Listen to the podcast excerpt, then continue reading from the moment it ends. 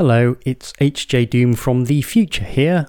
Just to let you know a few things before we get into the episode. Firstly, I make a great deal of the fact that I've now got a Patreon page, but I don't actually tell you what the URL is. The URL is patreon.com forward slash hddoom, perhaps unsurprisingly. Secondly, we need to have a little word about the audio quality. The audio quality is not good in this episode. That's due to me having a nice new microphone, but not really understanding how to use it. I've done what I can with noise reduction and the like, but there are some areas where I've had to re record sections and it is pretty obvious. So I'm very sorry about that. I hope it doesn't spoil your enjoyment too much.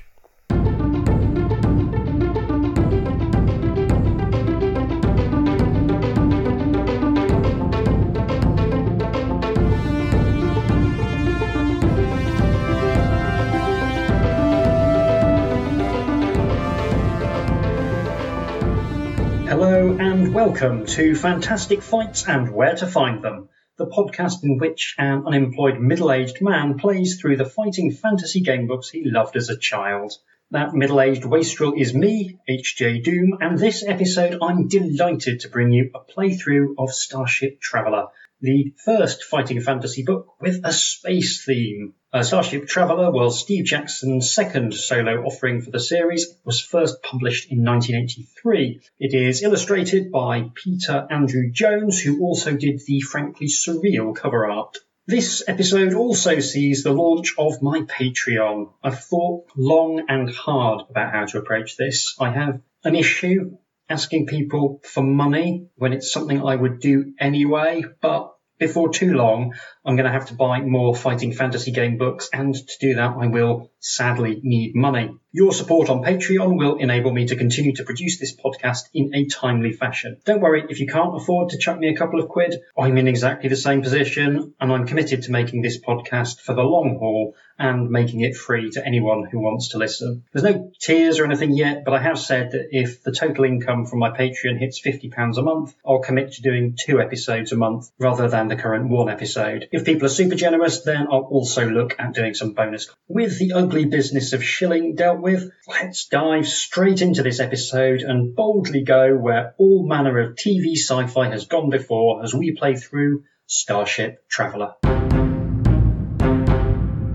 Before we get underway with the strange and unsettling voyage of the Starship Traveller, there is, I'm afraid, a certain amount of admin to do. I will try and breeze through this as quickly as I can. In addition to generating my own stats in the traditional fighting fantasy way of skill, stamina, and luck, I also need to generate some stats for the Starship Traveller itself. Uh, it has two stats, weapon strength and shields. My weapon strength is 10 and my shields are 16. I am the captain, who I've named Aspidistra Clunge. My skill is 7 and my stamina is 20, meaning I almost certainly got my job because my dad or mum was in the army. I am assisted by a loyal and variously skilled crew, all of whom have their own skill and stamina, so I'll try and breeze through these as quickly as I can. First off, we have the science officer, Botulism Dongle, skill 8, stamina 21. The medical officer, uh, Winkle Pop Trumpet, skill 11, stamina 24. Uh, the security officer, Limoncello Rasp, skill 11, stamina 23. And the engineer, Zygote Clothammer, skill 9, stamina 17. Uh, I have two security guards who I'm not going to name because it's a mistake to get attached to them. Uh, guard 1, skill 7, stamina 23. Guard 2, skill 9, stamina 22. Um, and a quick glance at the assembled crew suggests that any of them would have been a better choice as captain than me. So I feel as though my authority on this space adventure is off to a flying start. Without any further ado, let's get started. Panic. From your seat at the helm of the Starship Traveller, you study the VDU anxiously engineering section has reported an overdrive malfunction, which has locked the warp engines at a 10% velocity gain. You are watching the velocity indicator advancing rapidly through the safe region towards overload. You hit the communicator button and call engineering for further news. It is not good. The malfunction cannot be traced, and it will take another 13 minutes for a system check to provide a full analysis. You are heading towards the Celsian void, a known black hole. You may or may not avoid it, but your science officer has another plan. If you swing the ship through its immense gravitational pull, its gravity drag may just help reduce your speed as you travel away from it. This is worth a try, but the navigational tuning will have to be precise. You swing the starship hard to starboard as you enter the Celsian's gravitational field and fasten your eyes on the velocity indicator. To your great relief, the plan seems to be working. The gain comes down from 10% to 5% to 0% to minus 5%. Loud cheers come from the crew, but you are still watching the velocity indicator. It is now showing minus 15%, then minus 25%, and still falling. The ship is being sucked into the Celsian void. You hit the red alert button and instruct all the ship's personnel to strap themselves down. The ship begins to whine and shake as it rapidly accelerates towards the black hole. There is nothing you can do to avert the impending disaster. An almighty explosion rocks the ship, and all the crew, including you, lose consciousness. So I think that confirms my suspicions that uh, Aspidistra Clunge is uh, not the finest starship captain in the fleet. You and the other crew members are regaining consciousness. Again, you hit the communicator and call for systems damage reports. All systems appear to be intact until engineering reports that the warp drive engines are dead. You are floating in space, but your drive reactors should be operational in 20 to 30 minutes. Your navigational officer is bewildered. He cannot identify your whereabouts, and the computer reports that you are in uncharted space. Your science officer has run an event analysis, and you appear to have gone through a black hole, through a dimensional warp, and you are now in what seems to be a parallel universe. I have to say, we're taking this well. If I had been writing this book, there'd be quite a lot of paragraphs now that were just, you scream, you scream some more, there is some more screaming. I guess that's why I'm not in the Navy, because of, you know, the screaming. After some delay, you regain warp drive. Long range scans indicate three solar systems ahead, of which two may have intelligent life. Will you press on towards the life bearing system ahead? Turn port towards the other life bearing system? Turn to starboard towards the barren system. I feel as though we're not going to get back home, assuming that's even a good idea, I mean, this parallel universe might be absolutely lovely. You know, it might be like, you know, Blackpool or, or Scarborough or something. But if we are going to get back home, I feel like life bearing systems are the way forward. And I think going straight ahead is going to be the answer. So we'll press on towards the life bearing system straight ahead. You increase speed towards a dull blue planet and start to orbit it. Short-range scanners indicate that it is a life-bearing planet. The most heavily populated area appears to be a city in the center of a large island. You may beam down into the center of this city, taking any other three crew members from the adventure sheet with you, or you may leave orbit and continue onwards. We're obviously going to beam down because uh, we came here to find information, and there's there's not going to be any information to be found from just disappearing. So I will beam down with uh, Security Guard 2, my Chief Science Officer Botulism Dongle, and my Chief Medical Officer Winkle Pop Trumpet because I am a fan of original Star Trek and I feel that this is the perfect away party to go down to a planet. You will note that I didn't take Security Officer Limoncello Rasp because you need at least one red shirt on these things. That's just the way it goes.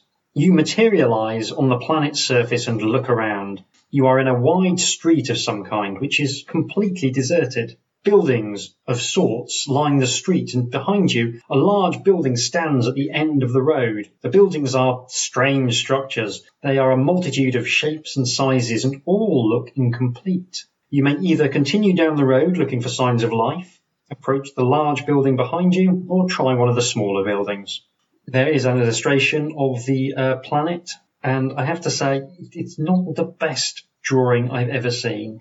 I'm not a good artist. I've never pretended to be a good artist, but it is the sort of thing that I feel like I could fairly straightforwardly replicate with a biro and a bit of A4. It's it's not stirring me with the wonders of space exploration.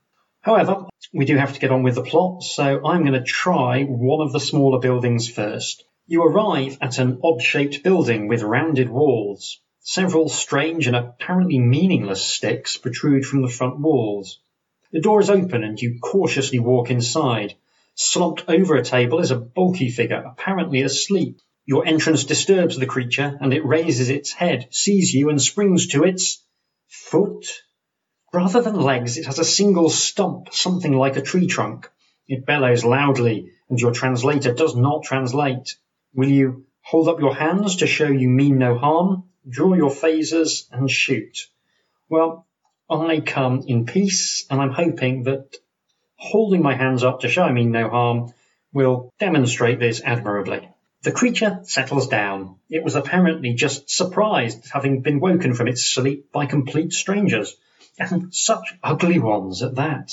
It explains that it is uh, a Timol, and seems to be quite a friendly creature. It hops around the room and offers you food and drink, which you politely decline. The planet is a settlement planet populated by all sorts of different aliens. At first, mainly creatures who could not bear their own home planets. I know exactly how they feel. And those that are highly adventurous. As the planet proved to be a pleasant place to live, with a gentle climate, it was not long before word spread throughout the galaxy of this promised land of freedom and equality, attracting many more settlers.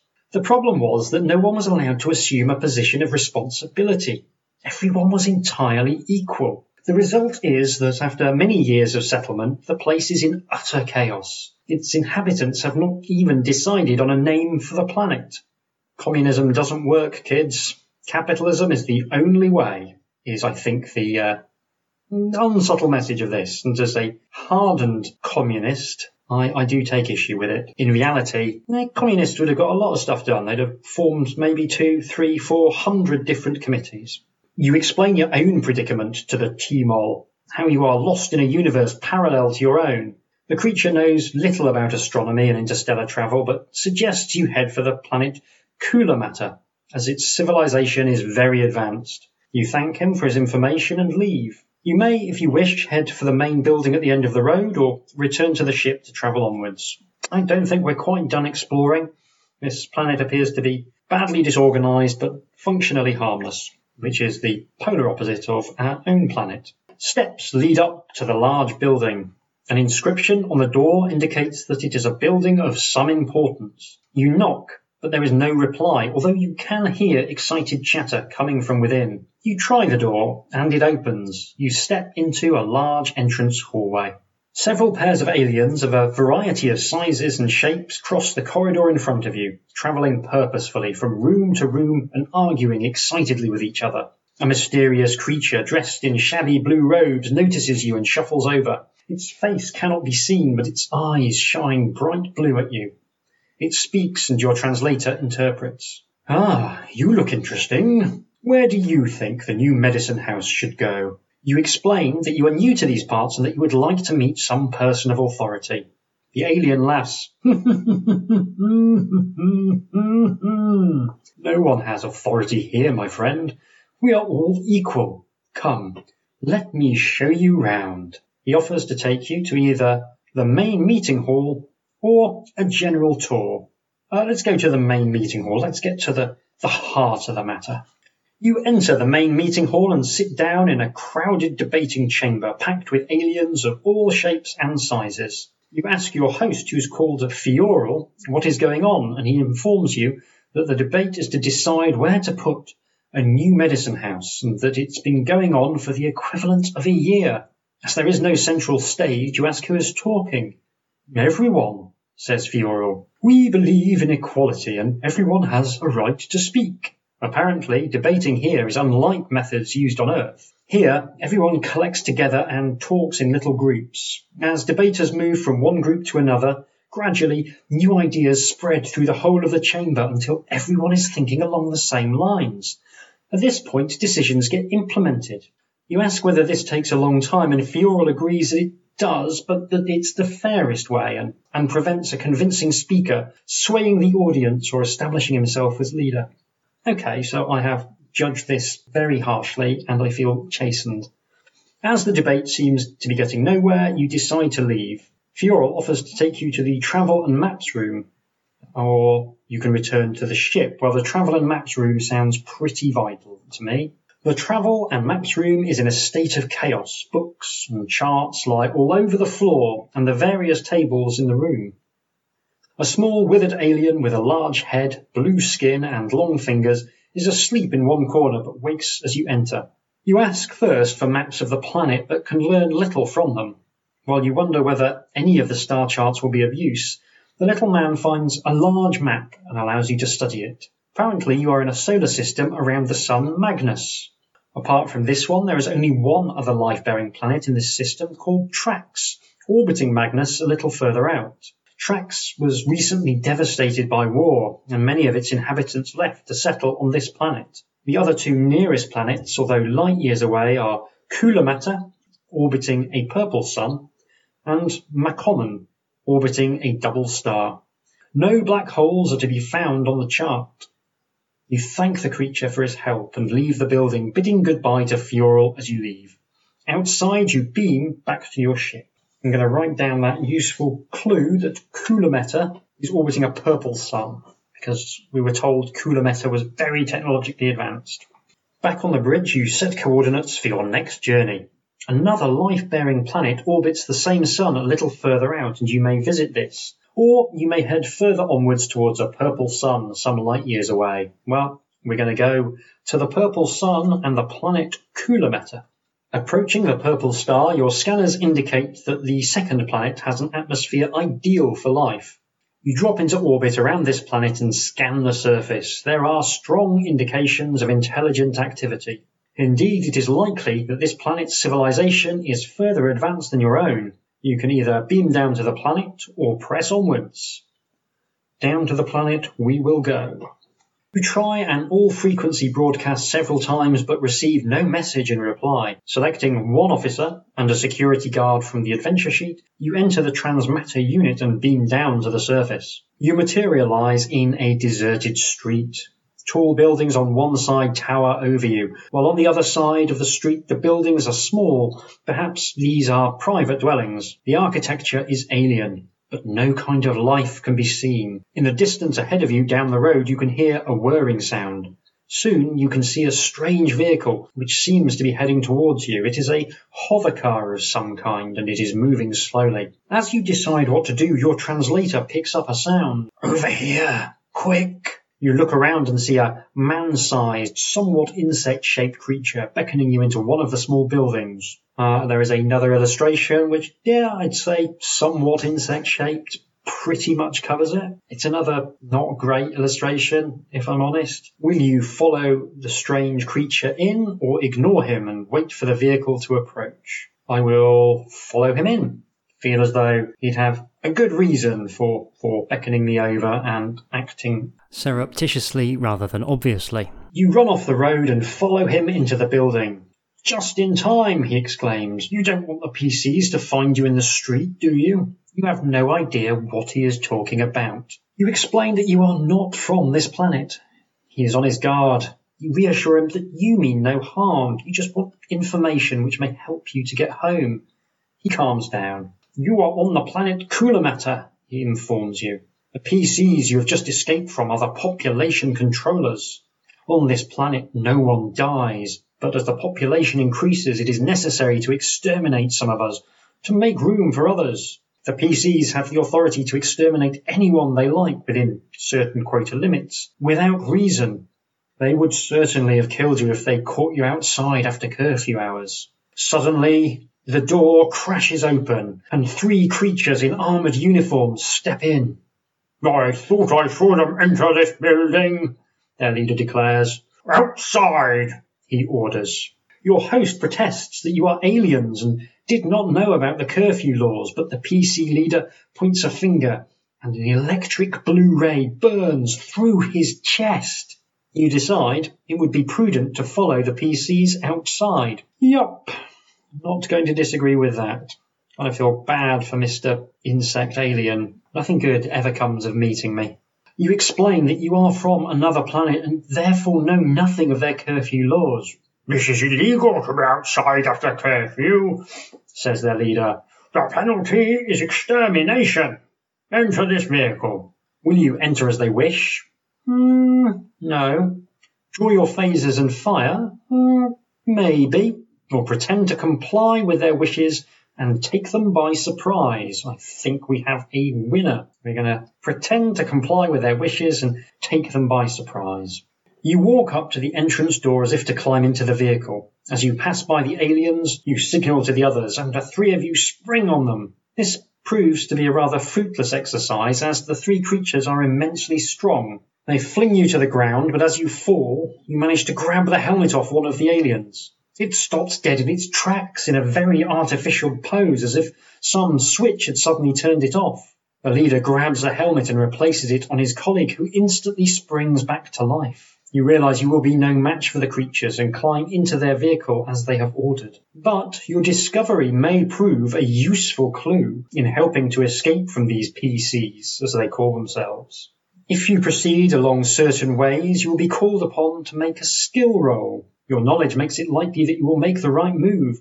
You may deduct two from your roll when rolling against your skill, which is marked skill asterisk asterisk. This will make more sense at the time. I am promised. Good, because I will need all the help I will get. I wonder if it's an accident that these psychotic robot things are called PCs, as in like player characters from Dungeons and Dragons, who are, you know, generally speaking, fairly genocidal. Answers on a postcard. As you enter the vehicle, it rocks from side to side. Your captors climb in and start the hover engine, swinging the car round the way it came. You travel for half an hour or so and finally stop outside a large round building. Other similar cars have stopped there as well, and numerous aliens are being led into the building. You are taken inside and put into a room which is evidently a cell of some kind, along with four aliens. They seem resigned to the fact that they are about to be exterminated as part of a population control program. You cannot understand why they are so unemotional about their impending death. This was actually Star Trek. I think Kirk would have given them a bit of a harangue and maybe thrown a punch or two in order to shock them out of their complacency. One of the uniformed creatures calls for your party. You will have to act quickly. Will you try and fight your way out, try and contact the ship, or try and arrange to see someone in authority? I am going to try and arrange to see someone in authority. I am, after all, both English and white. This sort of thing rarely goes badly for me. You make your request, but the alien merely shoves you forward. This is not possible, it replies. You are to be taken to the extermination chamber. You may try and overpower it while you are alone, or you may follow it to see what will happen to you next. I don't particularly fancy trying to overpower them any more now than I did earlier, so I guess we're going to have to just sort of wait for a better time to strike. Following the guard, you turn down another corridor which leads to a large open room. Various armoured guards seem to be directing civilians through a large open doorway at one end of the room, from which a dull red glow is coming. You are directed to the end of the line. Do you have your science officer with you? I do. Roll two dice and see if the total rolled is equal to or less than your science officer's skill asterisk asterisk, indicating a better chance of success. Uh, my science officer has a skill of eight, but I can deduct two from my roll of nine to get a seven, which succeeds. Your science officer has been observing the aliens and has noticed that something is strange and not quite natural about them. He believes that these creatures may not be creatures at all, that you are in fact on a planet controlled by androids, artificially manufactured robots made to resemble living creatures. He suggests you try setting your communicator to a jamming frequency, which you do. To your surprise, all the aliens in the room are suddenly frozen, as if time is standing still. While they are all transfixed, you quickly leave the room. Lucky escape there. You head for the centre of the complex, dodging round the corridors so as to avoid the creatures. You try your communicator several times to reach the ship, but something is jamming the signal. You pass one room in which the walls are covered with electronic equipment. Perhaps this is the transmission room, transmitting the signal which is blocking your own signal to the ship. Two aliens sit inside, but your attempts to contact the ship on your communicator have turned them into statues. Entering the room, you play with the controls until eventually a signal comes back through your communicator from the ship. You give the order to beam up straight away. It will take several seconds to fix in your exact coordinates, and while you wait, you remove one of the alien's helmets. Inside the helmet, the creature's head is a mass of electronic circuitry. You have been captured by androids. You keep the helmet for investigation on the ship, and moments later the transmatter beam locks on to take you up. That was quite an exciting escape. I enjoyed it. Leaving orbit, you scan space ahead of you. There is a planet ahead, some 3.6 light years away, which may support life. You enter warp speed and head towards it. The electronics lab reports that the helmet you brought back was indeed an advanced piece of work. With a few adjustments, they will be able to prepare it so that when you wear it, you may increase your skill by one point. This will undoubtedly be useful, especially as I am terrible at everything. I'm going to put on the useful helmet. I could do with one of those in real life, in all honesty. You approach a medium sized blue green planet and take up orbital position. Scanning the planet's surface reveals several clusters of intelligent life forms. You try to contact them, but nothing comes up on the radio. Will you beam down onto the planet to investigate, or leave orbit and continue onwards? If you beam down, you may take three crew members from the adventure sheet with you. Last time I did not take the security officer, and it made me very, very, very concerned about doing fights because he's the only one who can actually do a fight. So this time we will take Limoncello Rasp, his mighty skill 11 down. And we will take Science Officer Botulism Dongle because they were useful last time. And Security Guard 2, the slightly less expendable of the two available security guards. You land on the planet and look around. A thunderstorm is raging around you and it is pouring with rain. You are standing on the rocky ground about a hundred metres from what appears to be a village of some kind. We've been down to Wales, haven't we? Three aliens, presumably villagers, are shuffling around about halfway to the village. But as you appear, they are startled and turn to face you. They are strange, podgy creatures with long necks and stumpy legs. It's definitely whales then. One of the aliens turns and waddles off back to the village at what must be a running pace. The other two are advancing towards you with weapons, long pointed sticks drawn. Will you wait for them to arrive? Or Walk towards them. to meet them halfway or make a dash for the village. Um, I'll go and meet them halfway, I guess. There's another, again, I I feel like I'm ragging on the illustrator here, but it just looks like it took him about half an hour. Really does. I don't know what kind of deadline he was under. Maybe that's part of the issue, but it really does not look like a great deal of time and care has been lavished over this particular illustration. I am going to go and meet them halfway. They hold their ground and ready their weapons. They shout at you, and through your translator, you hear that they are telling you to remain where you are. You may obey them and wait for them to reach you or continue. I think I will wait, I guess. Let's not make any obviously hostile moves. I kind of, I feel like I'm going to have to punch someone in the face at least once on this adventure just for the full Captain Kirk experience. But for now, I, think uh, discretion is the better part of valor. Through your translator, you talk to them, explaining your mission. They are suspicious and hold you at bay with their weapons, but agree to take you to the village elder to talk. Hooray! As you enter the village area, other aliens shuffle towards you inquisitively. You are marched to a large hut in the center of the clearing to meet the village elder. You enter this hut and see a large, somewhat wrinkled alien squatting in a far corner. After you have exchanged introductions, you begin to question him. Will you ask him about the planet and its inhabitants, or do you believe this primitive race can be of little help to you in your mission, but ask anyway about their knowledge of astronomy?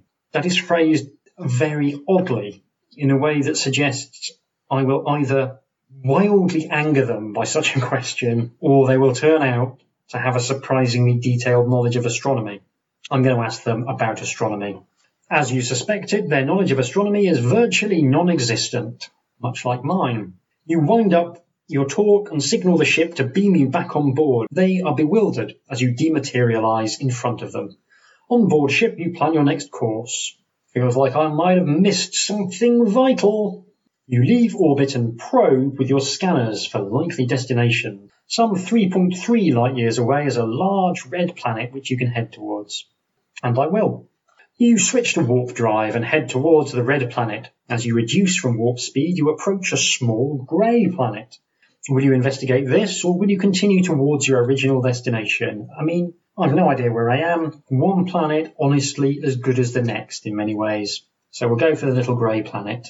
The planet appears to have no life on it, but scanners detect some sort of activity, perhaps the regular workings of a machine. You decide to investigate and send out a party in a recon plane to see what is happening. They pilot the plane to the area of the signal and land on the planet. It is rocky and barren, but not far from where they have landed, they find a scout ship of a type they have never come across before, crashed into the surface.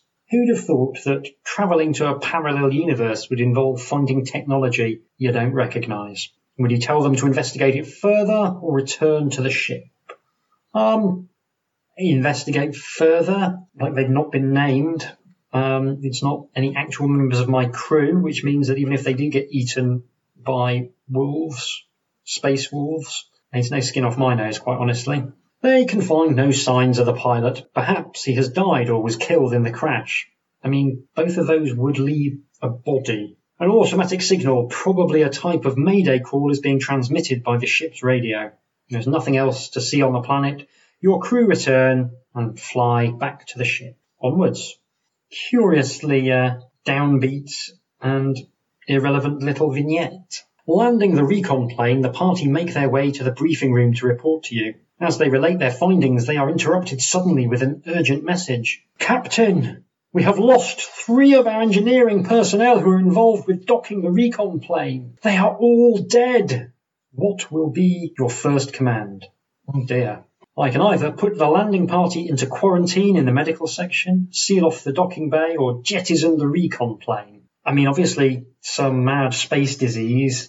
I spoke too soon when I said, what a curiously pointless little vignette.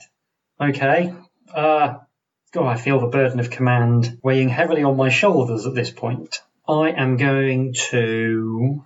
We didn't find a body. That's the thing that I find concerning about that planet. So I am going to assume that some kind of invisible alien has snuck aboard the recon plane and it's not a disease, it's actual just straight up murders. Also, if it was a disease that killed that quickly you'd expect the pilot of the plane and what have you to be affected first. So we're going to seal off the docking bay. Quickly, the crew seal off the affected area so as to prevent the spread of this unknown killer. No more deaths are reported. Using an EVA, extravehicular activity suit, your medical officer examines the body of one of the victims. She finds that the man has been poisoned. The planet below must have some sort of poisonous gas in its atmosphere, this has now been carried back onto the ship. Will you get the MO to search for an antidote and treat the crew or evacuate the air from all affected sections? Oh, this is a tough one. This is a real proper dilemma. Oh, I am going to get the MO to search for an antidote with which to treat the crew. It may already be too late. It may already have spread all the way through. We need an actual answer, not to just keep reacting, but to take proactive decisions. Search for an antidote. Roll two dice for your medical officer. Is the roll equal to or lower than her skill? So uh, she has a skill of 11. I roll a 6. Good old Winkle Pop Trumpet comes through in a crisis. Your MO comes up with a possible antidote and tries it out on herself, entering the affected area without an EVA suit. Watching her on a monitor screen, you see her enter the docking bay. Moments later, she falls to her knees. Your antidote has not been successful and you have lost your MO. Oh dear. R.I.P. Winkle Pop Trumpet. So, uh, yes, my new medical officer uh, has the same skill as the previous medical officer minus two, so that's a skill of nine. Rolls for stamina as normal, gets a total of 16, and is named uh, Praxis Fig Newton. I have to say, this is going, I think, exactly as well as putting me in command of anything other than a minibar would go. You give the instruction to evacuate all air from the affected area, and all crew within the area are instructed to wear EVA, extravehicular activity suits, as they will be in a vacuum. The air is pumped out into space, and half an hour later, fresh air is introduced. Your science officer checks this new air, and it is found to be poison free. You ever find yourself in a crisis, think of what I would probably do and do the opposite, is my advice. By the time you've done 60 fighting fantasy books, you're going to have quite a corpus of terrible decision making on which to base your own life choices. It's a service, really. Back on the bridge, you may set your course. Ahead of you are two planets a large red planet, a blue planet, or a small, fast moving spot which shows signs of life. I'm going to go for the spot that sounds exciting, and I'm guessing I can look at the red and the blue planet afterwards if necessary. You head out into space with scanners probing ahead of you. A small, fast moving dot comes within range. As you approach it, you identify it as another ship. You send out an all frequency radio message, and soon an alien face appears on your screen. The face is brown, scaly, and somewhat reptilian, and introduces itself as Commander Maul of the Imperial Ganzig Confederation. Have you come across the Imperial Ganzig Confederation before? I think I've got their first two albums somewhere, but uh, no, no, I haven't in the context of Starship Traveller. No, I have not. I mean, generally speaking, if a thing looks ugly and scaly and reptilian, it's usually a bad one. Also, if it's called something like the Imperial Ganzig Confederation, it's usually a bad one. So, um, yeah, I, I think this one's probably going to be a wrong one, but we shall see. McMaul declares that you are trespassing in Confederation territory and claims you as a prisoner. He instructs you to follow his ship to a nearby starbase. I knew it was going to be a wrong one. I knew it. If you will accompany him, you can. If you want to refuse to be captured, you can do that too. Well, I think it's about time these uh, phasers and that and photon torpedoes or something which is similar but legally distinct from a photon torpedo, saw some action, so I'm going to refuse to be captured. The Ganzigites warn you that refusal to comply with their orders will force them to open fire. You may either decide against a battle and let Maul take you to his starbase, or order your crew to battle stations and attack. Uh, the ship is significantly weaker than mine, with a weapon strength of 8 and a shields of 12. So I'm going to fight, damn it charge up the phasers, fire photon torpedoes. I'll see you when I've done the uh, fighting bit. Okay, so I have uh, defeated the Ganzigites very handily. Um, there's a peculiar thing. Ship to ship combat works by trying to roll under your weapon strength and then trying to roll over the enemy's shields to determine the amount of damage. It's, it's simple enough, but uh, I'm not going to get into the details. Anyway, every single attack roll that the Ganzigites made was exactly equal to their weapon strength, which was a bit spooky after the third or fourth time. Um, so yeah, anyway, I, I blew them out of the sky with, with no real effort. So that's nice. You have two choices. A large grey planet is some 2.7 light years away, or you can approach a small planet a short distance ahead at sublight speed. Well, let's go for the small planet. I'm not convinced there's a massive difference, but we'll find out. You take up orbit position around a small planet circling a large red star. Scanners indicate the planet is probably devoid of life. The surface is hot and volcanic. You beam down to explore or leave? Now, I'm going to. Last time I investigated the apparently dead planet, it was bad. I'm going to make I'm going to assume that the same thing holds true here. I'm just going to leave. I've already killed poor old Winkle Pop Trumpet, um, several engineers. Let's just go. Like, the planet of the volcanoes does not sound like something that's going to be mad full of hints on how to get home. Your nearest destination is a large grey planet, some 2.3 light years ahead. You set course and enter warp speed, dropping out again a short distance from this planet. Sensors indicate that you are travelling past a large spaceport some distance to starboard. If your ship is damaged, you may wish to dock for repairs. Note my ship is fine. I take a much better care of government property than I do of human life, apparently. Otherwise, you may continue onwards, which is, I guess, what we'll do. You take up orbit position around the large grey planet and scan the surface. There are positive signs of intelligent life, and you try an all frequency radio message. Sometime later, a message comes through and you transfer it to the screen. A grey coloured alien with a tiny round mouth and a flattened nose appears and introduces himself as Tate of the Malini mining outpost.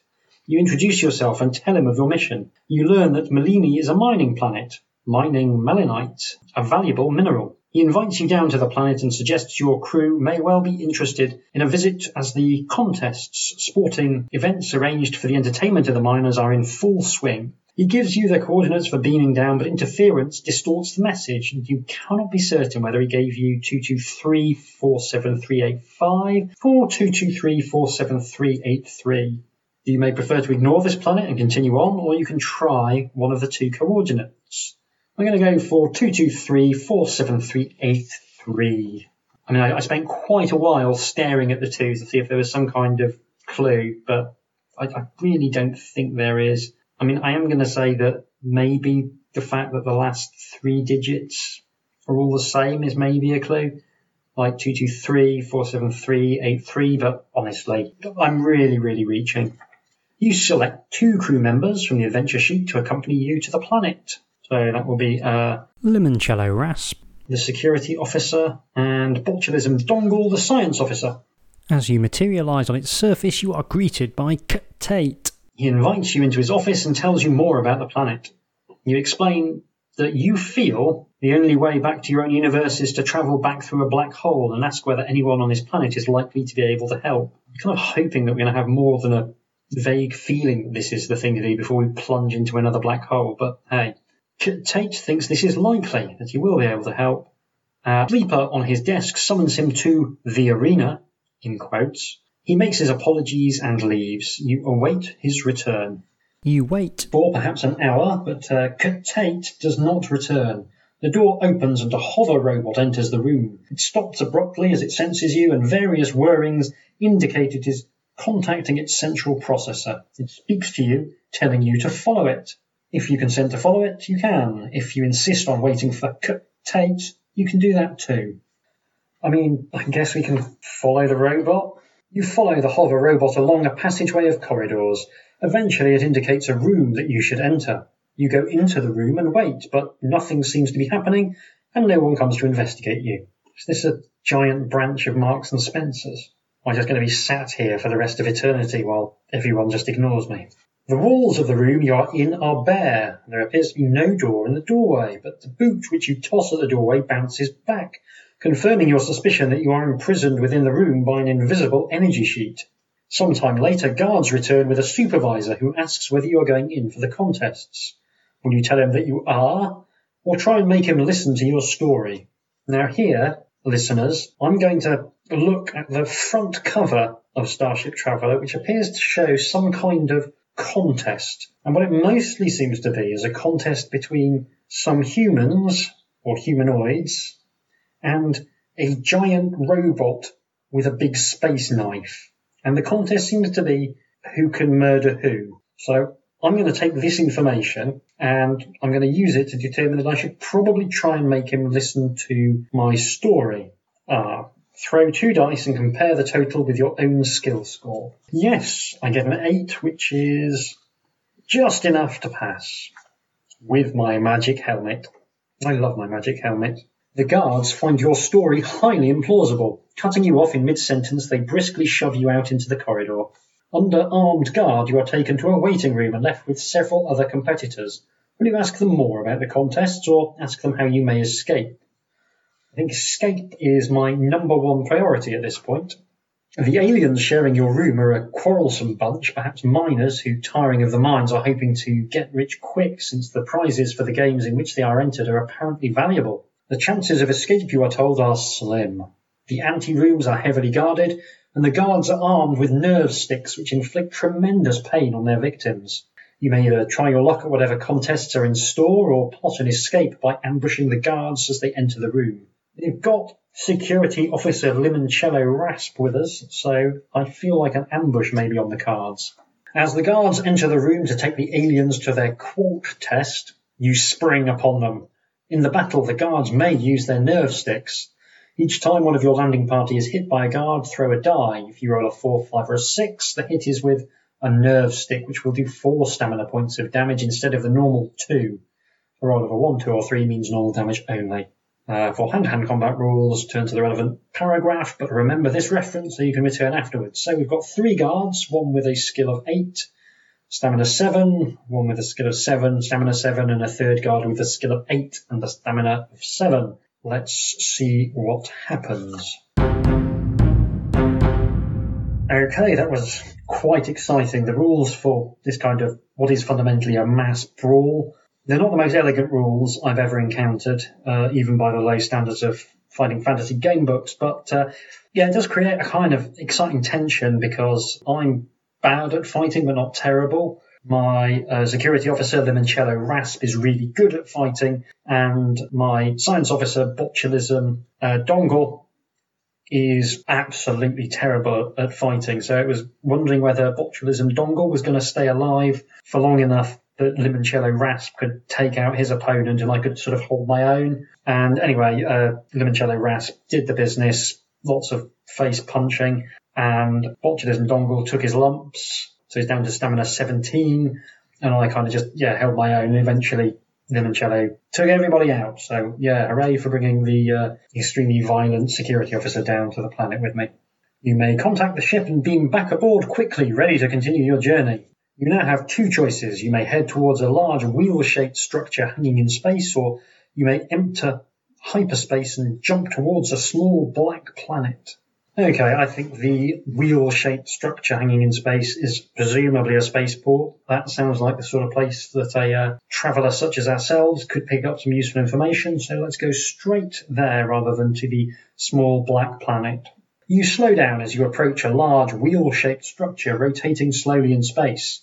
Making radio contact, you learn it is the spaceport Lorgemil. Your ship is welcome to dock and there are facilities for repairing ships, but payment must be made in a currency you have never heard of. Have you picked up anything during your travels which you might be able to use to pay? No, I've been mostly getting people killed or at least punched up. If you don't, you may attempt to bargain with them, or you can decide not to bother and continue with your journey. I will attempt to bargain with them. You explain that you have no currency and ask if there is anything else they would accept. The only needs they have are food and personnel, and they are willing to let you dock if you will order one or some of your crew to remain permanently assigned to the spaceport. There is a general consensus among the crew that they would be willing to sacrifice themselves in the interest of saving the ship, but will you allow them to go? I think less that they'd be willing to sacrifice themselves and more that they'd be quite keen to escape the tyrannical rule of a captain who has clearly got no idea what he's doing. Like I imagine the hands shot up. Oh yeah, yeah, we'll, we'll, we'll go. We'll take one for the team. So anyway, I will allow them to do so. I'll allow them to volunteer. You are now committed to leaving behind a certain number of crew members in exchange for docking and repair facilities at the starport. Determine who they will require you to assign to them. Run down the following list, throwing one die for each person. Each one that you roll a six for will have to remain at the spaceport when you leave and will play no further part of your adventure. So, uh, can be the science officer, catering officer, administration assistant, entertainment officer, cleaner, medical officer, hairdresser, engineering officer, electronics expert, security officer, navigation officer, and ship's cat. Well, they can have any of the rest, but they will have the cat over my dead body. Okay, I shall roll for those. So obviously the only one they actually wanted was the ship's cat and um, that's disappointing. I love cats, but I guess we'll be leaving little Tiddles on the station. I mean, to be fair, it probably means that little Tiddles has got a significantly higher chance of surviving than the rest of us, so could be worse. I'm going to pretend very hard that they have no interest in eating the ship's cat. Inside the spaceport, you follow the corridor until you are approached by a hovering device of some kind. It announces itself as a service robot and asks if it may be of assistance. Now, this is an illustration that, again, it's, it's simple, but I actually quite like it. It looks like something straight out of Doctor Who or Blake's Seven or Star Trek. It's, it's a simple line drawing with heavy shading, but yeah, it does the job. Get the impression this might be someone who's maybe better at doing robots than other things. You may ask the service robot to either take you to someone of authority whether there are recreation facilities here, or how you might go about giving the ship a service overhaul. I think the only one of those that's really going to be of any interest to me is to speak to someone in authority. I am still very white. The service robot leads you to a waiting room. After several minutes, you are shown into a plush office with polished metal walls. Behind a desk, standing before a large window looking out into space, sits a large creature. It has a large head and a torso, and it is shaped like an old-fashioned egg timer. The alien introduces himself as Deus and asks how he may help you. He is apparently the controller of this spaceport. You explain your position and ask whether he might be able to help you find your way back to your own universe. He asks you to wait while he contacts his mapping section. Sitting bolt upright in a state of meditation, he appears to be contacting someone by telepathy. Either that or he's just fallen asleep. You wait patiently. Suddenly he snaps out of his trance. I cannot guarantee that this information will help you, he says, but my mapping officers has done some studies on gateways between universes. Seems likely that two universes will touch in the near future, stardate 77 to be precise, although there is no way of telling whether this is likely to be your own universe. You will be able to transfer only through a black hole, but you cannot be certain which one. You thank him for his information and return to the ship. That, my friends, is a clue. I shall write it down. Starting up the ship's engines, you leave the spaceport and head off into deep space. Your crew are becoming anxious about their fate. Will they be spending the rest of their lives searching space for a dimension gate which may never appear? You are called on to make a statement to reassure them. Have you learned the time and space coordinates of the black hole which will hopefully take you back to your own universe? I have not yet found them. You call all the section heads to the briefing room and explain to them the necessity of keeping up the crew's morale. You do not yet have enough information to guide the ship to your escape route, and you must keep searching. You will keep searching until everyone dies due to my stupidity. It doesn't say that. But you are confident that you will eventually discover the whereabouts of a suitable black hole. Your officers try their best with the crew, but morale is low. There are reports of two suicides. The medical section becomes overloaded with crew suffering from nervous disorders. Your navigation officer contacts you excitedly. Captain, he exclaims, sensors have picked up a black hole 4.2 light years from here. You decide on an all or nothing course and enter warp drive towards it. You drop out of warp drive a safe distance from the black hole. Your science officer works out your optimum course on the ship's computer. As you advance, you can feel the immense gravitational pull of the collapsed star. You allow the ship to be sucked in while the crew straps themselves in. The ship is ripped forward into the void and all personnel pass out. Unless there's something that they don't trust me to carry on searching on the basis of what they've seen, like entirely fairly, they're just like, no, seriously, just let's get this over with. We'll just plunge straight into the first black hole we pass. If we don't find one, we'll just plunge straight into the nearest sun we pass. Anything, anything to just make this horror stop. You will never know whether or not this was the correct black hole. Perhaps it was your angle of entry, or maybe it was your speed, or even the information you have. Whatever the error, the traveller never emerges from the void. Your mission has been unsuccessful.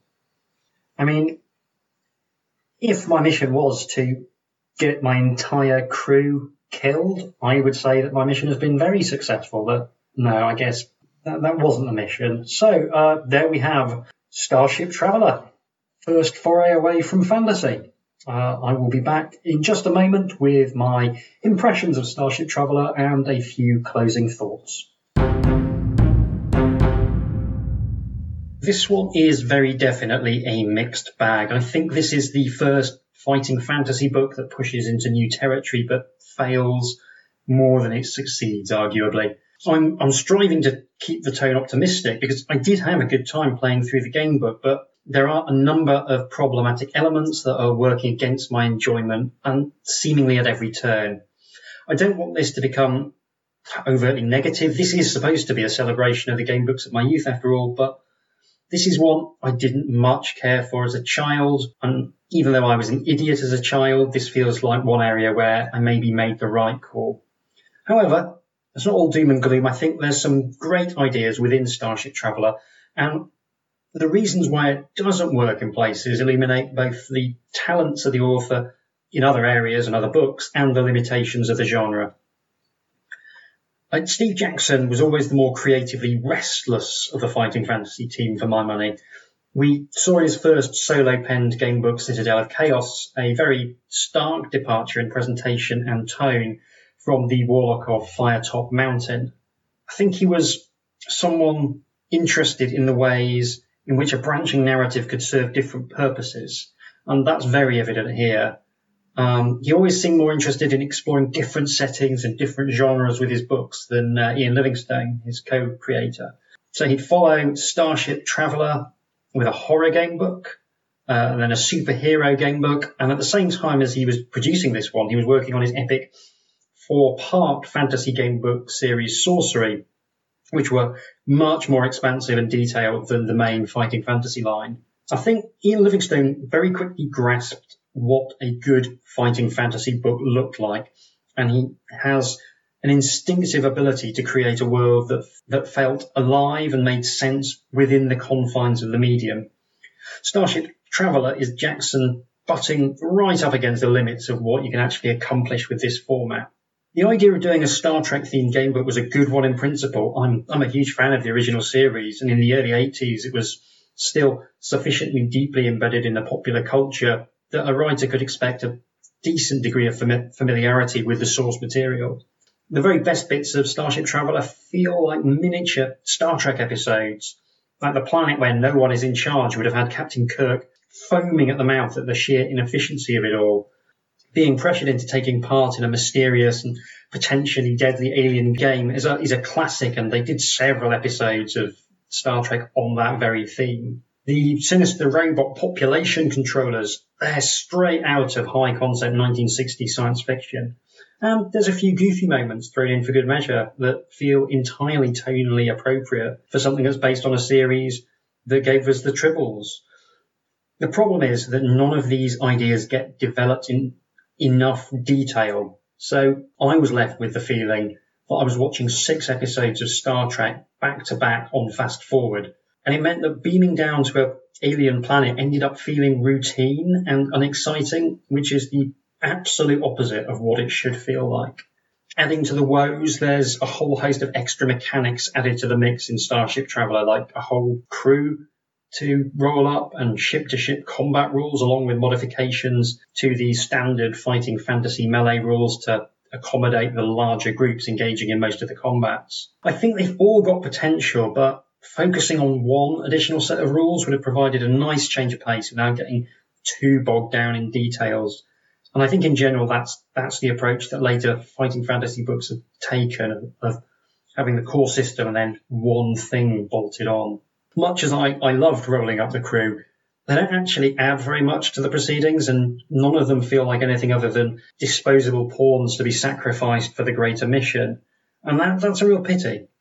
Again, there's no shortage of ideas. In fact, there's too many ideas, and none of them get developed in enough depth to make them meaningful. There's so many new rules that a bunch of them get shunted off from the intro pages into the main body of the text, which feels really awkward, especially when you consider the whole book is only 340 sections long, and that's a full 60 short of the previously established 400 standard. I mean, that shouldn't matter.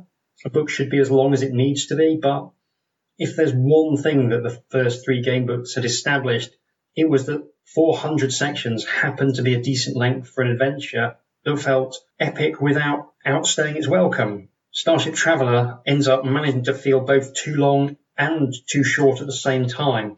There's too many ideas presented one after the other, but none of them end up feeling very satisfying.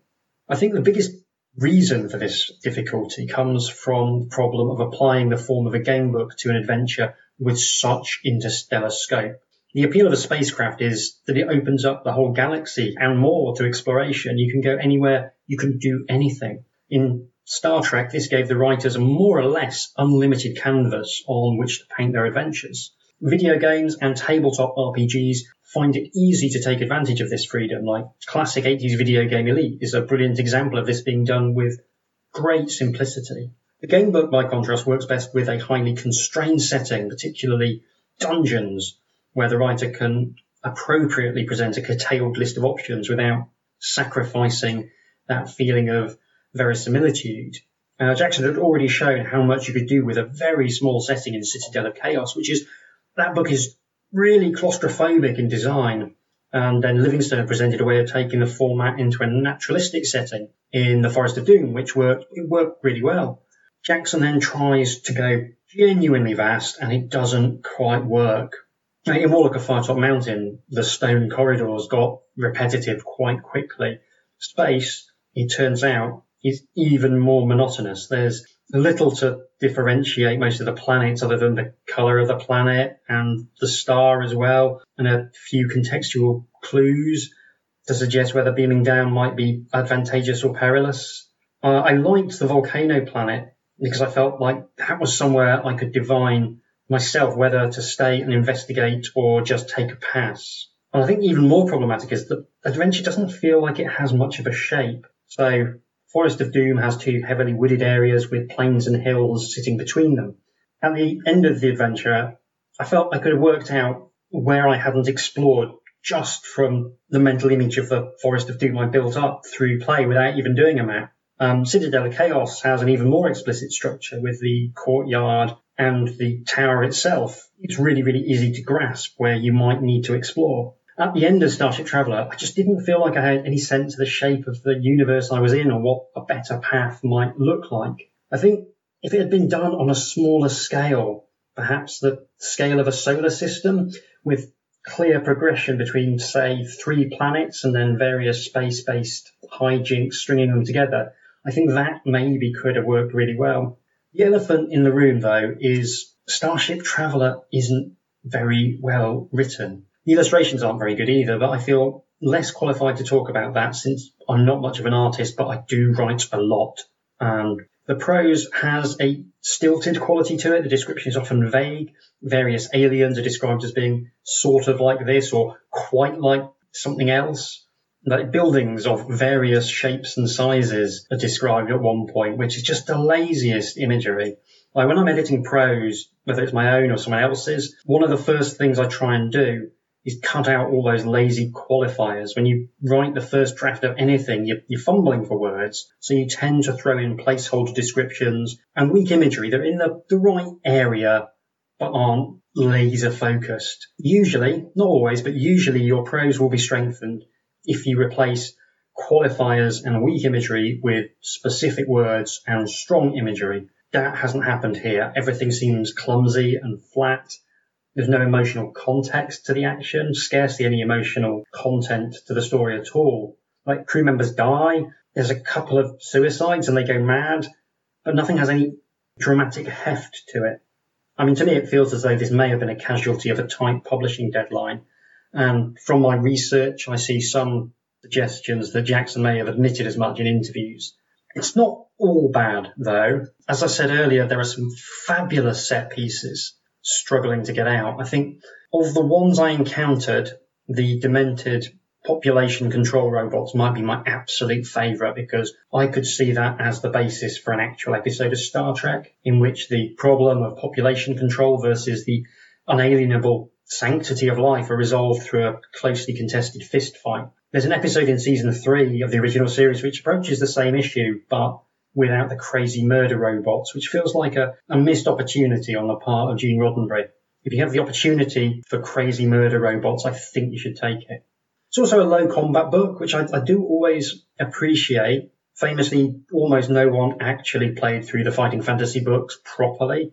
But as someone who's committed to doing more or less that, I really like the ones where quick thinking and the right choices can circumvent at least some of the violence not least because that does increase the replay value. It adds a little spice to previous encounters when they've got multiple different possible paths through them. Um, and that's something that Steve Jackson does particularly well, constructing encounters that are quite dense in terms of their outcomes. Even if he's not at his best here, there's still a certain intricacy to the design that I really do appreciate. If that had been married to a strong central narrative and some tighter writing, I genuinely think this could have been a classic. Lastly, there's the issue of emergent narrative. One element I enjoyed maybe too much on this playthrough was the way I, the player, and by extension the captain of the Traveller, was extremely incompetent. And it turned what ought to have been a sort of story of exploration and adventure into a, a sequence of pathetic pratfalls interspersed with the occasional death of a supporting character.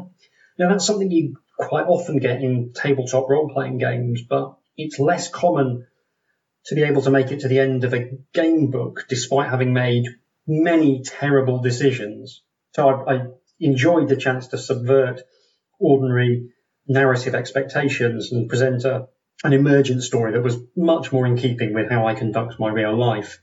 It's less escapist, perhaps, than I might prefer, but I can't fault it for stepping outside expected boundaries. This playthrough ended up as a kind of mosquito coast in space, and yeah, I like that a lot. Well, I think I've overthought about Starship Traveller quite enough by this point, so I'm going to close out the episode.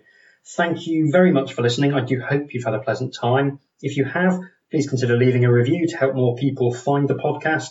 Perhaps tell a friend or two if you've had a particularly nice time. You can follow me on Twitter at HJDoom and you can email the podcast at HJDoomRetroFun at gmail.com. Thanks to Haunted Phonograph for hosting this podcast and I'll see you again soon.